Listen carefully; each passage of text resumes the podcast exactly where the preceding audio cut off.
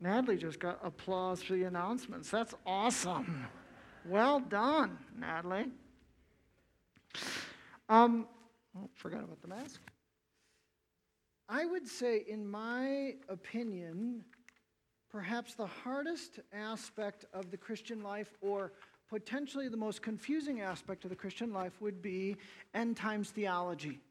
Would you agree with that? I mean, there's a lot of different pastors that are that I respect and love and listen to, and they're teaching different things, right? Pre-mill, post-mill, ah-mill, all the pan-mill, right? All these things they're teaching. I would say, though, a close second to the most confusing aspect of the Christian life is the work and person of the Holy Spirit, especially his gifts. Because, in part, depending on who you're listening to, there can be really good pastors and teachers that are teaching different things about the different gifts, and it can be very, very confusing. That has been my experience with many of the gifts. Many of you know that my mom was really the kind of first mentor that I had with my dad and sister uh, close by, but she really um, nurtured much of my faith in the early years, and she spoke in tongues. She not only spoke in tongues and demonstrated that tongues, but she believed that the gift of tongues was for every Christian. She believed it was for me, and she encouraged me, all of us children, to seek after that gift. And so I did.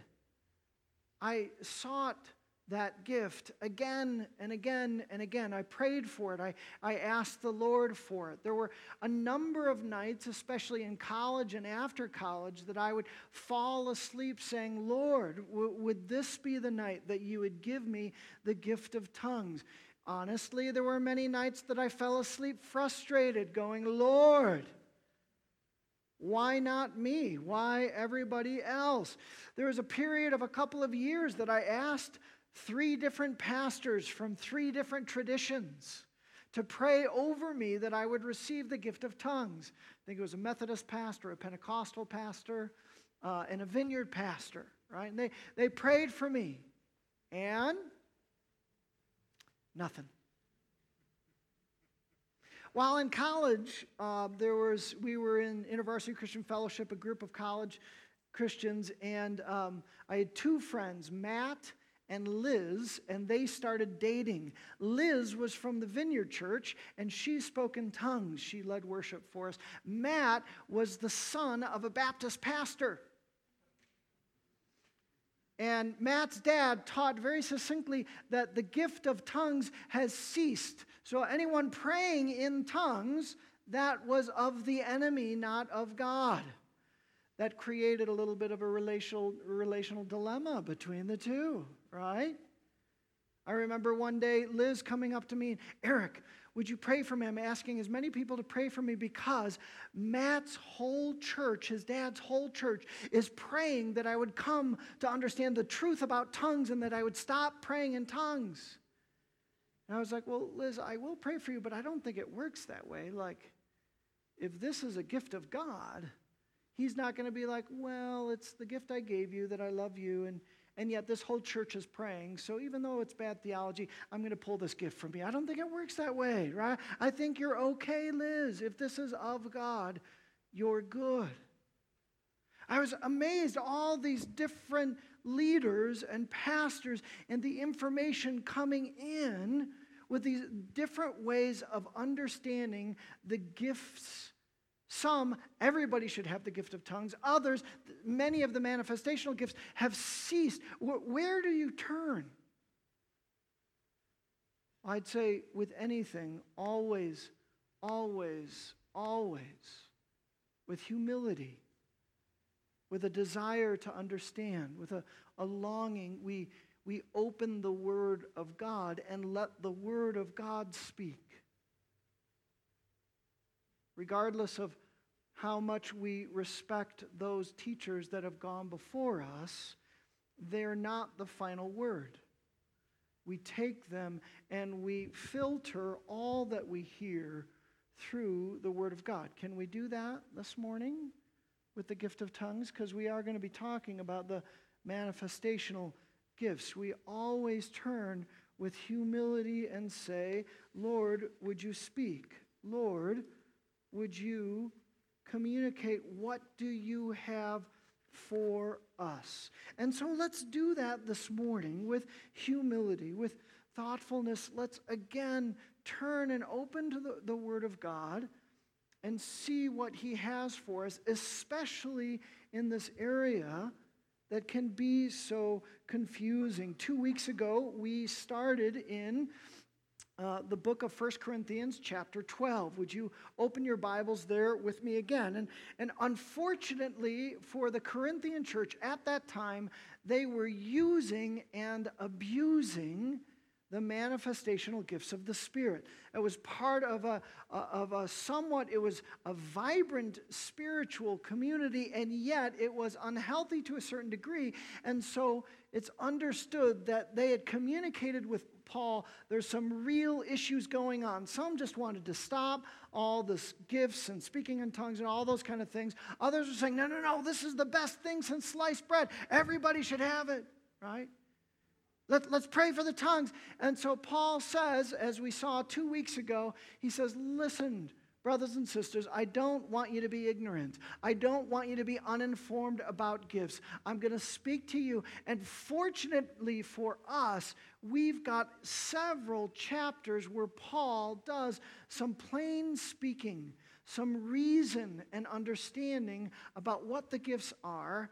Are they for us? Have they ceased? All of those things. So, what I'd like us to do is we're going to do two weeks in this very short passage. We're going to unpack what can and has been some very sources of confusion for us regarding the gifts of the Spirit. So, 1 Corinthians chapter 12, we'll pick it up in verse 4. I just want to remind us of the Trinitarian approach that Paul takes. There are different kinds of gifts but the same Spirit distributes them. There are different kinds of service, but the same Lord. He most often refers to Jesus as Lord, Lord Jesus.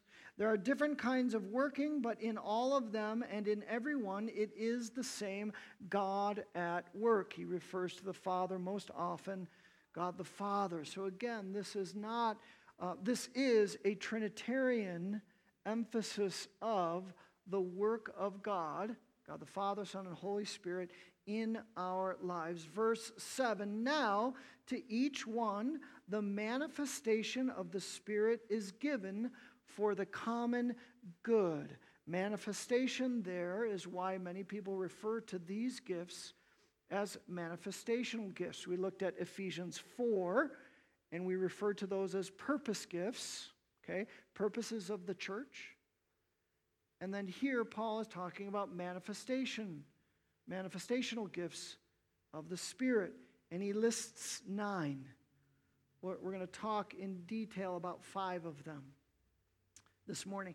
To one, there is given through the Spirit a message of wisdom, one gift.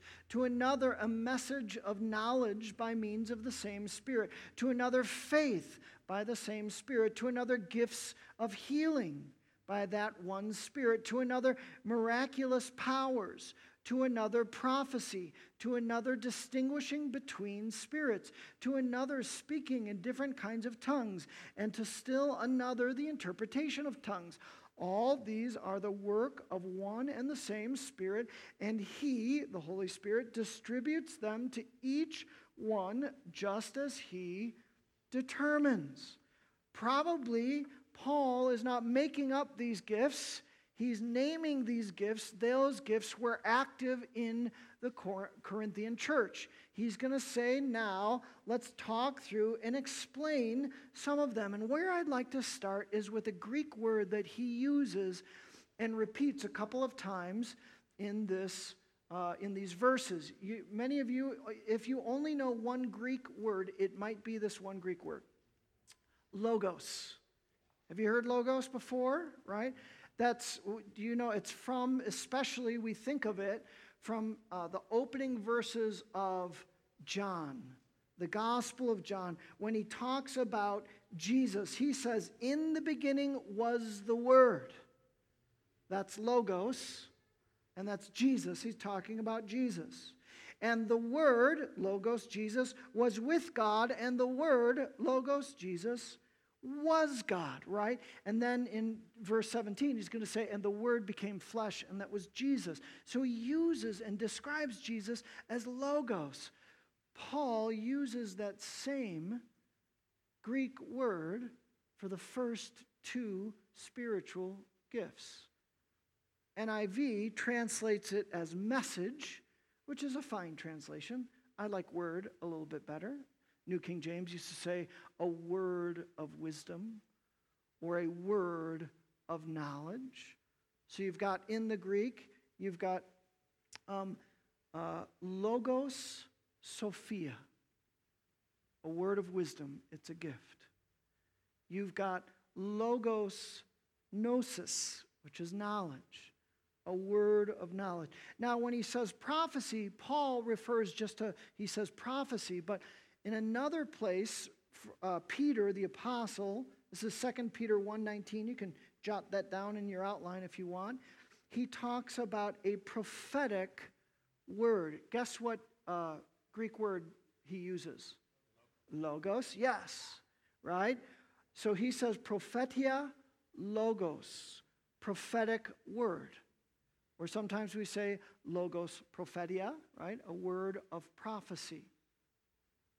So I bring that up because oftentimes when people we start talking about spiritual gifts, there's a hesitancy, there's some fear, there's an intimidation, there's a I don't know about this. I don't this is not part of my tradition at all. And yet at the end of the day, you know what spiritual gifts are?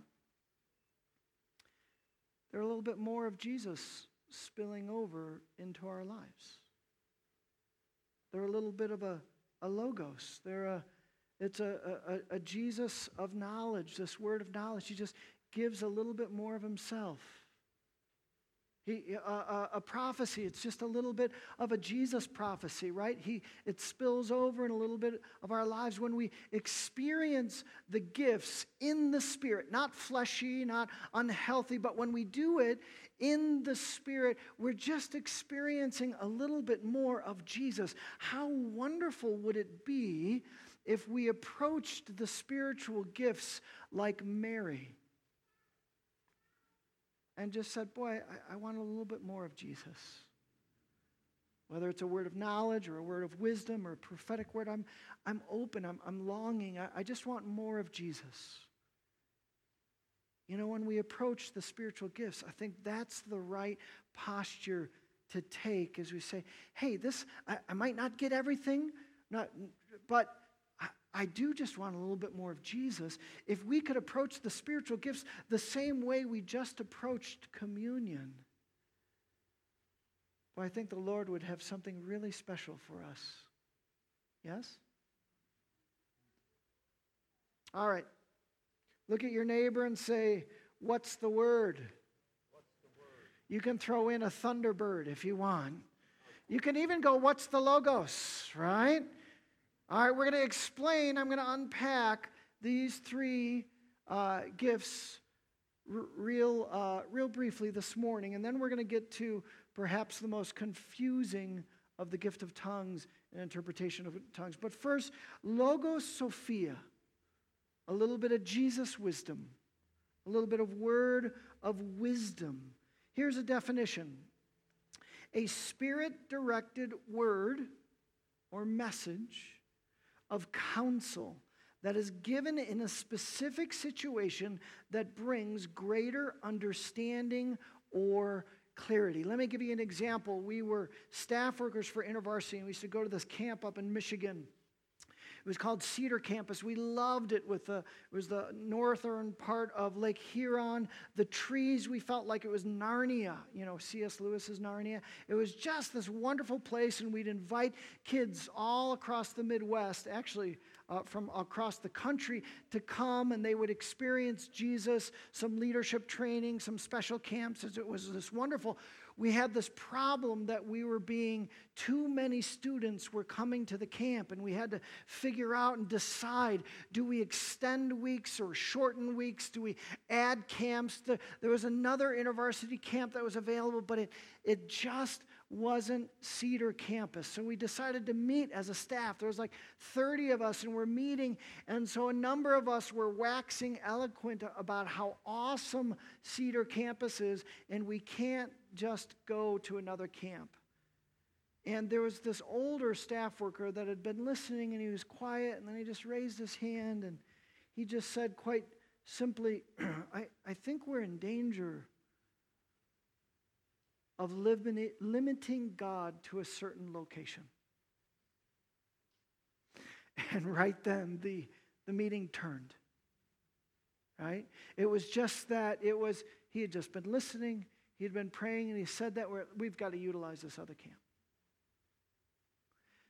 Now, I, I've got to see words of wisdom at, at work, sometimes in a meeting like that, sometimes in a one on one counseling session, sometimes in, in prayer when people ask for prayer, really wrestling, and there's just a, a word of wisdom that's given. That's a logos Sophia.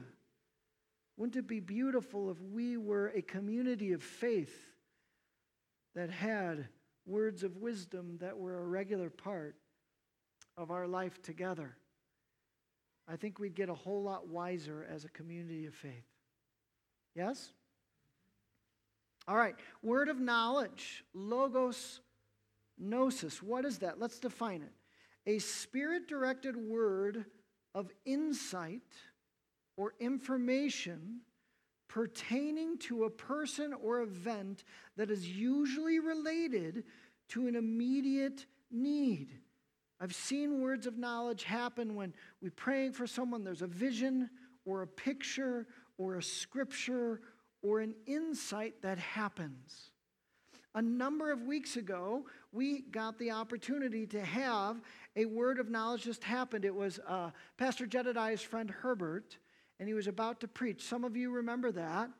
And all of a sudden, he had a a word of knowledge. He didn't identify it as that, but he spoke that to our uh, saxophone player, well, and piano player, our multi instrument player, Josh Winans. And we wanted to watch just a little bit of the video for those of you who didn't see it. It's a word of knowledge at work. Amen. Um, there was a gentleman who was playing the saxophone. Is he here? Josh? All the way in the back? Hey, I, I just felt something for you real quick. I hope, is that okay? Uh, what, your name is Josh? When you were playing, I just felt like God is just calling you into um, his secret place even more. I feel like you're, you're going there, but I also saw just some hope deferred in the past.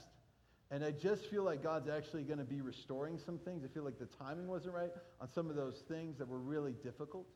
Uh, but I feel like God's calling you in to give you even a new hope, hope that you're not expecting, okay? Um, but it was really, I mean, and it was anointed. His saxophone was amazing.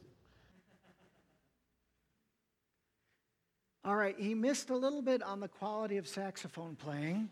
Just kidding, Josh. Um, no, but so oftentimes with a word uh, of knowledge, there's a discernment process in a couple of different ways. One is Herbert was discerning is this from the Lord? Is this for Josh? And should I share it? There's that discernment process. But then afterwards, I saw Josh and I said, Josh, now bring that word to the Lord, because oftentimes the, the person who gives the word of knowledge might not even know the significance or the application. In fact, he probably didn't. So that's between you and the Lord, and you discern that. Is that from the Lord? And what is the Lord saying? So, Josh, would you share a little bit with us how your immediate response as you heard it and then as you prayed and what you thought? Yeah, absolutely. Uh, first off, getting called out like that was a unique experience and very frightening. But um, after that subsided, I, I, you know, I prayed about it, and um, it was a pretty immediate uh, realization of what he was uh, anointing me with. Can I go into the story at all? Yeah, do it. Okay. So, uh, five years ago, me and my lovely wife, uh, she was pregnant, and it was all our dreams and, and prayers answered.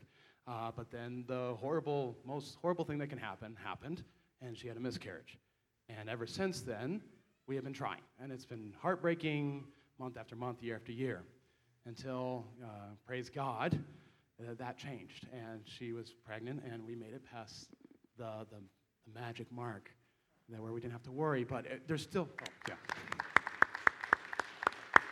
There's still that part of you that's scared. There's, you know, you, you had something so precious and it was, it was uh, taken, and you just have a hard time uh, trusting that that's, that's going to be a thing. And then come in that day, and I hear that word. And um, I felt that God was telling me, hey, Josh, you need, to, you need to calm down. You need to trust in me. But having that other prophetic word of just being, hey, really? Yeah, I know you went through some stuff, and yeah, that was hard, but trust in me, and there's hope. And so it was a beautiful message at the time. Amen. Thank you, Josh. Appreciate it very much. How neat would it be if, as a community, words of knowledge were happening in prayer, sometimes in the service? A little bit of Jesus knowledge was spilled from time to time. Yes? Let's talk about prophetic word, okay? Prophetia logos, right? Let's define that. A spirit directed word of God that can reveal his will, his counsel, or encouragement in a particular time or situation. Oftentimes, prophetic words are given and they're not particular to the person who receives them, as it was from Herbert to Josh, but this is a bigger or wider word for the whole community of faith. In fact, a little bit later in 1 Corinthians 14 3, Paul gives us the purpose of prophetic words. You could really apply all the words to this purpose, but the one who prophesies speaks to people for their strengthening, encouragement, and comfort.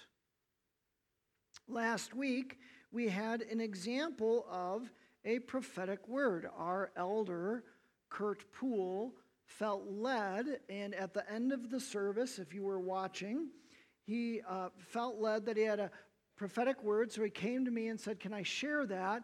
And my first thought was, No, you're a week early, Holy Spirit. I'm not speaking on this until next week, right? Uh, but apparently, the Holy Spirit didn't want to wait that long, and so He gave that just for us to hear that prophetic word. So, can we? We're going to watch just this prophetic word at the end of the service last week. I hear the Spirit of God say that there's a door that's opening for this church, for this body. And when things that are new start to happen, there's a resistance or there's an acceptance.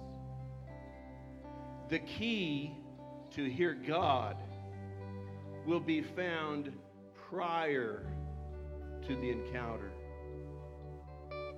Question yourself have you found yourself consuming the Word of God? How much of your time is devoted to praying for the Spirit of God to bring revelation? Because if we have nothing within us, how can there be an acceptance of what God promotes? So the resistance comes up. And I am urging you this week to read Finding Yourself in the Scripture. What is God stirring in you? And you follow that by praying that through. you put your heart into what you've discovered in the Word of God. Not because you're going to share it with anybody, you might, but because there's a yes and amen that comes out of the Spirit of man to what God says and does. This door is opening. Where will you be?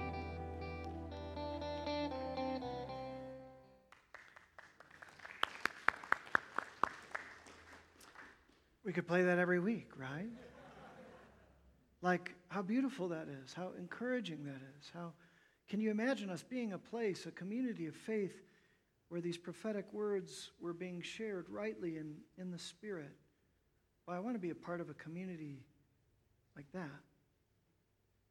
Last week, we wanted to set a context a little bit for all spiritual gifts. So we turned to Ephesians 4. We have a little chart um, that looks at that. On the side is the purpose gifts. I'm convinced from Ephesians 4, as I shared last week, that those five are purposes of the church, that the church is meant to be apostolic, prophetic, evangelistic, shepherding, and teaching, right? Those are, we're, we're called to be a part of all five of those purposes of the church. And at the same time, those purposes are also gifts.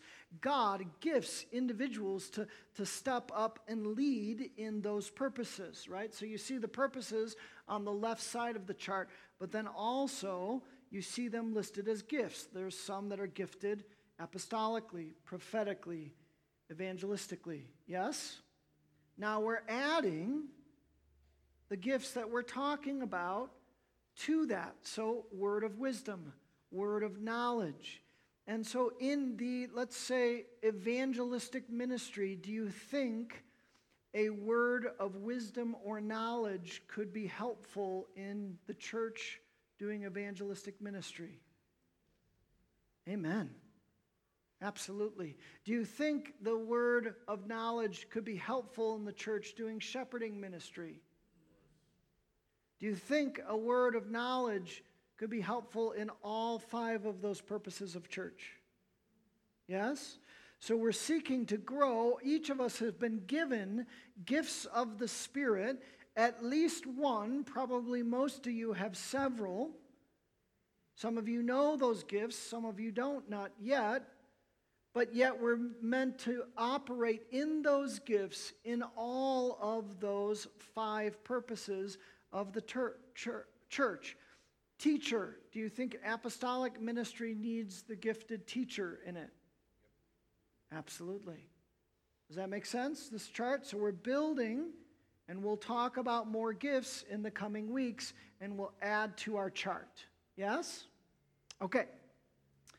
Um, let's talk about now speaking in tongues, which seems to be the most confusing. Let's define it this way speaking by the Spirit in a language.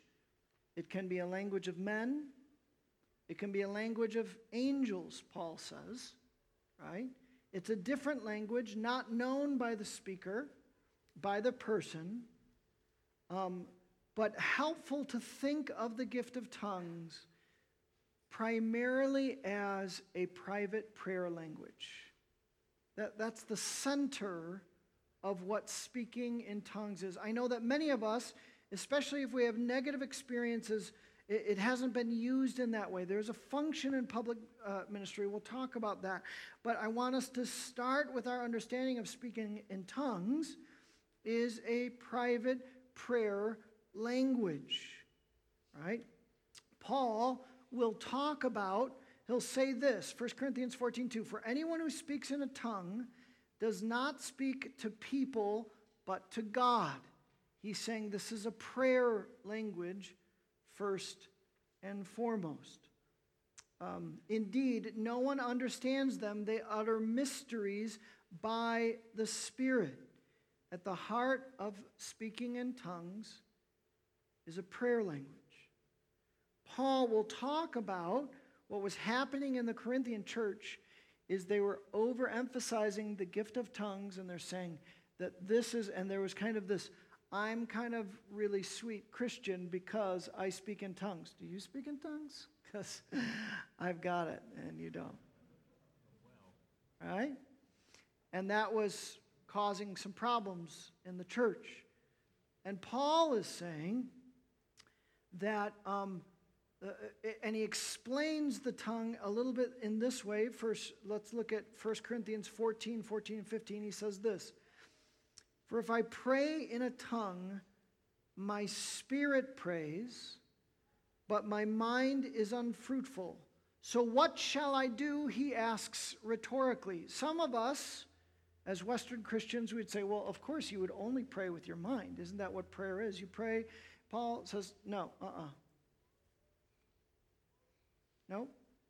This is what we'll do we will pray with our spirit. You find my spot. I will pray with my spirit, but I will also pray with my understanding, my mind. I will sing with my spirit, but I will also sing with my understanding. He's saying, no, you do both. When I'm praying, as I did before communion, I was praying with my mind. If I pray in tongues, I'm praying with my spirit and I don't always know what I'm praying. I'll just close the, the circle for you. I was I had decided that the Lord did not have the gift of tongues for me. That after so many years of pursuing it that that wasn't a gift that he was going to give to me.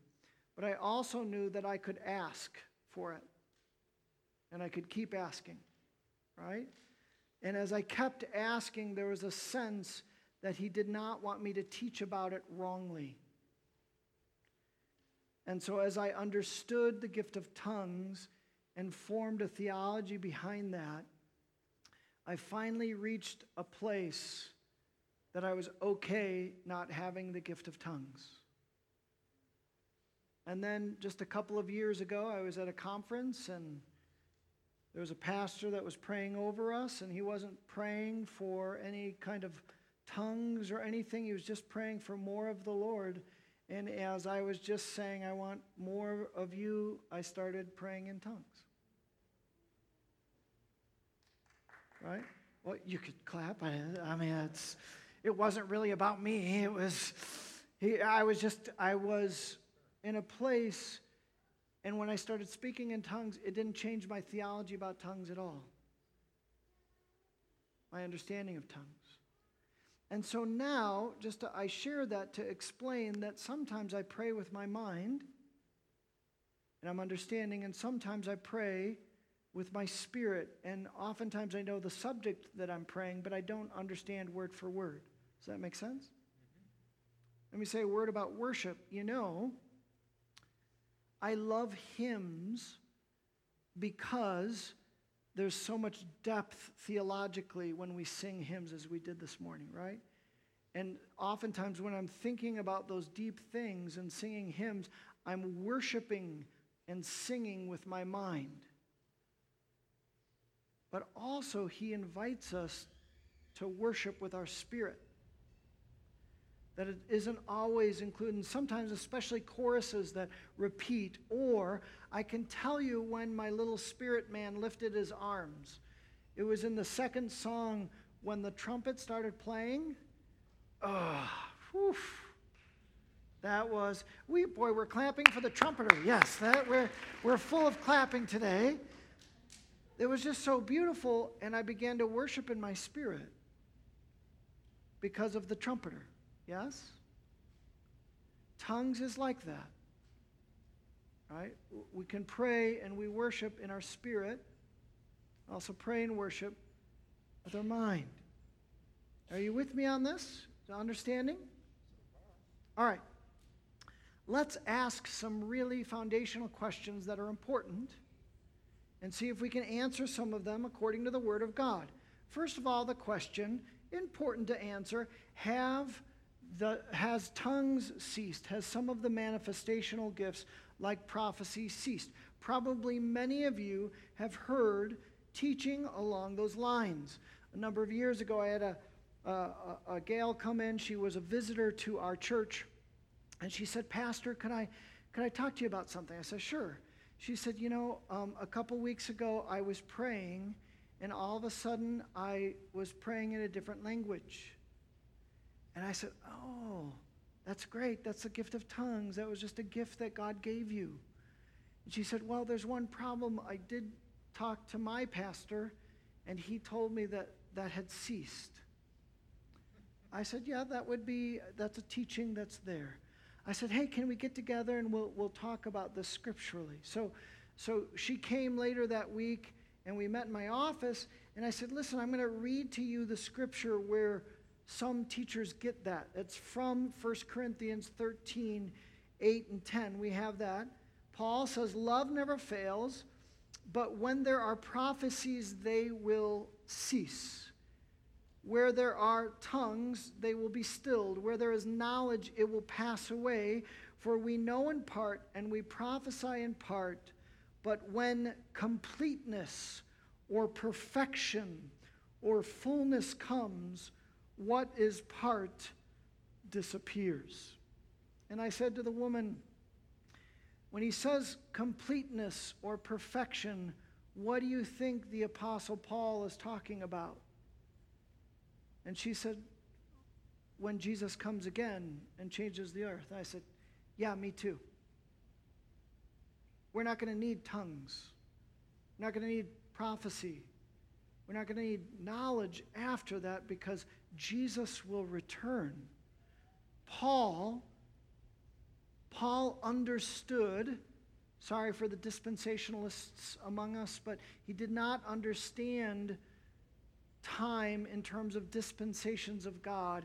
He understood that we were in this moment, 2 Corinthians 5, of the, the age of favor and blessing and God pouring out salvation.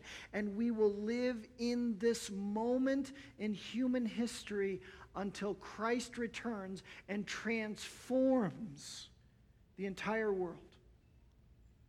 That's when these gifts cease. Much more could be said about that, but I think that's the clearest thing, a, statement, so that those gifts were given by Jesus until he returns. Do I need to say more of that? I'm going to gift you wrestling a little bit, or are we good? I think we're good. All right. All right, we'll keep going. Another questions Are all Christians supposed to have the gift? Again, the answer is no, not according to Paul.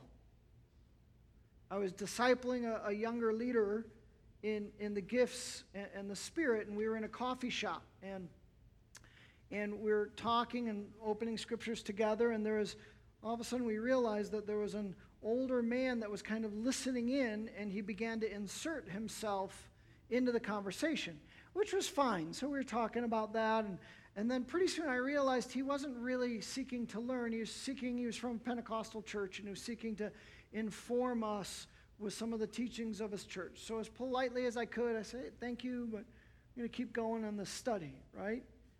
And so I got to the passage of Scripture where Paul asks a number of rhetorical questions. Again, 1 Corinthians 12, verse 29, a little bit later. And Paul's asking these rhetorical questions to the Corinthians. He's discipling them. He says, Are all apostles? It's a rhetorical question. And the answer to that question is no. Yes? Oh, I shouldn't say yes. No. Right? Yes, no. Are all prophets? Are all teachers? Do all work miracles? Do all have the gifts of healing? Do all speak in tongues? The friend in the coffee shop said, Yes. And I said, We don't get to do that. We don't get to read our theology into Scripture. We need to take our theology from Scripture.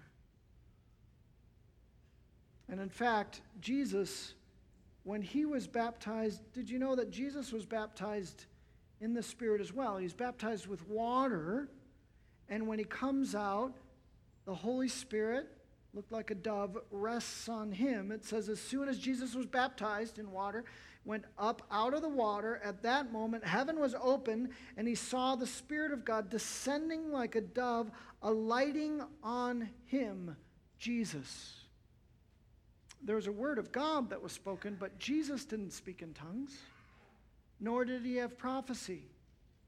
So, does that mean that Jesus was not baptized in the Spirit? Boy, he would have had such a more effective ministry if he would have just been baptized in the Spirit, right? We're told of Paul's baptism in the Spirit in Acts chapter 9. And look it up. Paul doesn't speak in tongues or prophesy. Again, we humbly approach Scripture and say, should everyone speak in tongues? No. It's a gift that he chooses to give some and to not others. We should not feel like second class citizens or Christians if we don't speak in tongues. Capiche? You with me? Yeah. Yes. Remember, Paul is saying you're a body. We're not all ears. We're not all noses. We're not all mouths. Don't get jealous of others. Oh, man. Kendra has this gift of empathy and love and compassion. I wish I had half of that. Right? Don't do that. Look at the gifts that Christ has for you.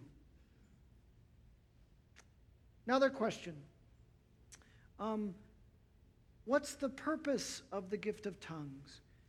It brings intimacy and edification for the, the practitioner between you and God. Paul is going to argue that most of the gifts given are for the purpose of edifying, encouraging, and blessing the whole corporate body. Okay? But he says tongues is different.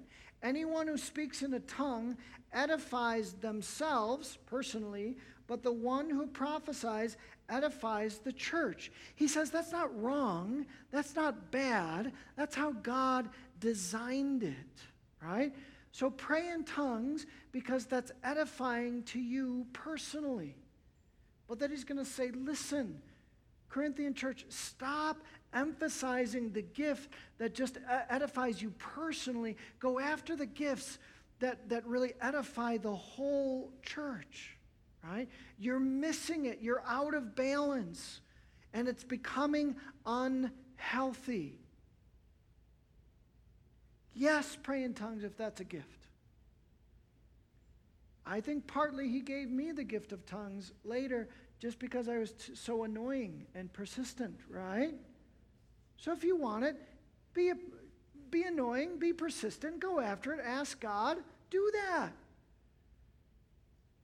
But if you receive it, don't think you're better than someone else. Always walk in humility. If you are operating in any gift of the Spirit, humility is key. Guard against jealousy, guard against that second class citizen idea. Celebrate when others receive the gifts of the Lord and see them. This is where interpretation of tongues comes in. Paul would actually say, listen, your spirit directs and connects with the gifts. You can't say, well, the spirit made me do it. No, you have a role to play in the gifts. And he says, I don't want you speaking in tongues in a public worship service because it's not going to make any sense to people. As you pray in your spirit, they'll be like, huh? unless there's an interpreter. So when some are gifted in the interpretation of tongues, I'm not gifted in that tongues, or at least I've never operated in that gift. But from what I understand, that is, there is a knowing, there's an internal knowing of what that person is praying in tongues. And Paul says, when there is someone there with the gift of interpretation of tongue, tongues, then use that in a public setting because then it becomes like a prophetic word. It becomes a, it could be a word of knowledge, right? But if it's just tongue, don't use it in public setting. It's primarily for your prayer language. Capiche? What, set, what setting should I use these gifts? I kind of already said that. He says, 1 Corinthians 14 28, if there's no interpreter, the speaker should keep quiet in the church and speak to himself and to God. Again, it can be used in a large worship service, but he's, he's saying, listen, uh, you do everything in order. That, that makes sense. He, he's speaking very practically. He doesn't use this, but this is my paraphrase of Paul. Don't get weird with the spiritual gifts. Handle them in a thoughtful, humble, non jealous way. If you want more of Jesus, do that. Don't get all fleshy. Don't, don't push it if it's not happening. Don't fake it if it's not happening. A lot of people have experiences where I'm like, man, I'm pretty sure people were faking it. Or I faked it because there was so much pressure to speak into. Don't, that's all flesh. That's unhealthy. That's what the Corinthian church was doing. Okay? Listen, I'm going to wrap up. I'm going to leave this story here. Um, I was in a large church setting uh, outside of Chicago, and it was really probably, I don't know, five or 600 people worshiping, and someone had a tongue. And they prayed out loud in the tongue during worship. It was really beautiful. We waited for an interpretation of that tongue. And a gentleman stood up and he gave an interpretation, and it just, it was kind of rough and rugged. It, it didn't flow. He was struggling. And there was kind of a collective, hmm. And then a woman stood up and she said, and also, and she gave an interpretation. And at least in my spirit, it was like, oh, that was God. That was that when we listened to Kurt, we said, that's God. That's, that's there. And I share that story because I want us, as we grow in gifts, it's okay that sometimes we're going to get it wrong. Sometimes we're going to miss. I know I'm going to get it wrong sometimes. That doesn't mean that we throw the baby out with the bathwater. In fact, also in 1 Corinthians, Paul says, don't forget, forbid speaking in tongues. There were some that were like, we should be done with this. Right? So we're going to make some mistakes, but we'll grow. Hopefully, a leader of that church came alongside that gentleman and said, Hey, let's talk about this. What did you feel? What'd you think? How'd you experience it? I'm going to say, brother, I, I, think perhaps that wasn't the Lord. That was something that else that was going on. Right? I want to encourage us to be okay as a community of faith as we gently, humbly grow in the gifts of the Spirit, that we're going to walk together and we're going to learn together. Natalie announced the Holy Spirit night. We're going to invite the Spirit and we're going to learn together on Tuesday nights as well. I'll leave you with this passage of Scripture if the worship team wants to come forward.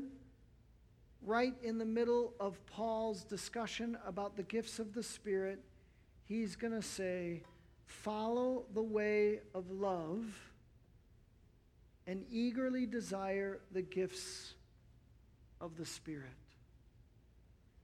Follow the way of love and eagerly desire the gifts of the Spirit. Did you know that it's okay to eagerly desire the gifts of the Spirit? Would you be willing to do that with me? We just do it in love. We make sure we don't try and do it out of pride or jealousy. Right? We don't do it in deception or manipulation. We do it in love. I'd like to be a part of a community of faith that eagerly desires the gifts of the Spirit, but we do it in love. Let's pray. So, Lord, we confess that we mess up a lot so easily. In our flesh, we misunderstand, we make mistakes, we hurt one another, we grieve you, Holy Spirit, sometimes. Lord, forgive us, Lord. Lord, some of us have been wounded by others in the name of spiritual gifts. Lord, would you help us not to be bitter about those things? Would you help us to release those and receive all that you have for us? Holy Spirit, would you disciple us in the gifts that you want to give us.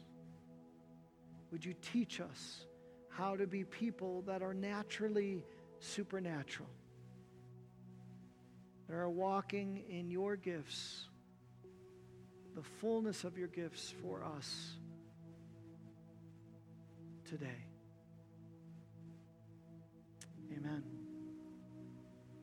Stand and sing the doxology together. Praise God from whom all blessings flow.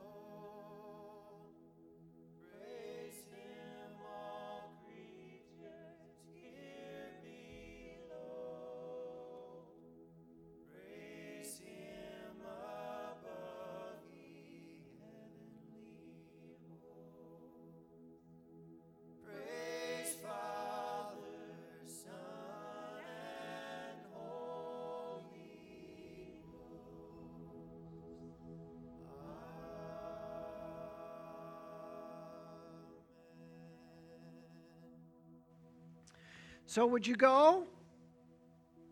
Would you go sitting at the feet of Jesus, saying, Whatever you have for us, Jesus, whatever you have for me, I want to receive all that you have gifts, fruit, ministries, purposes, comfort, strength, mercy, grace, all that you have, Jesus. Have your way in the name of the Father and the Son and the Holy Spirit. God bless you. We'll see you next week for the second part of the gifts.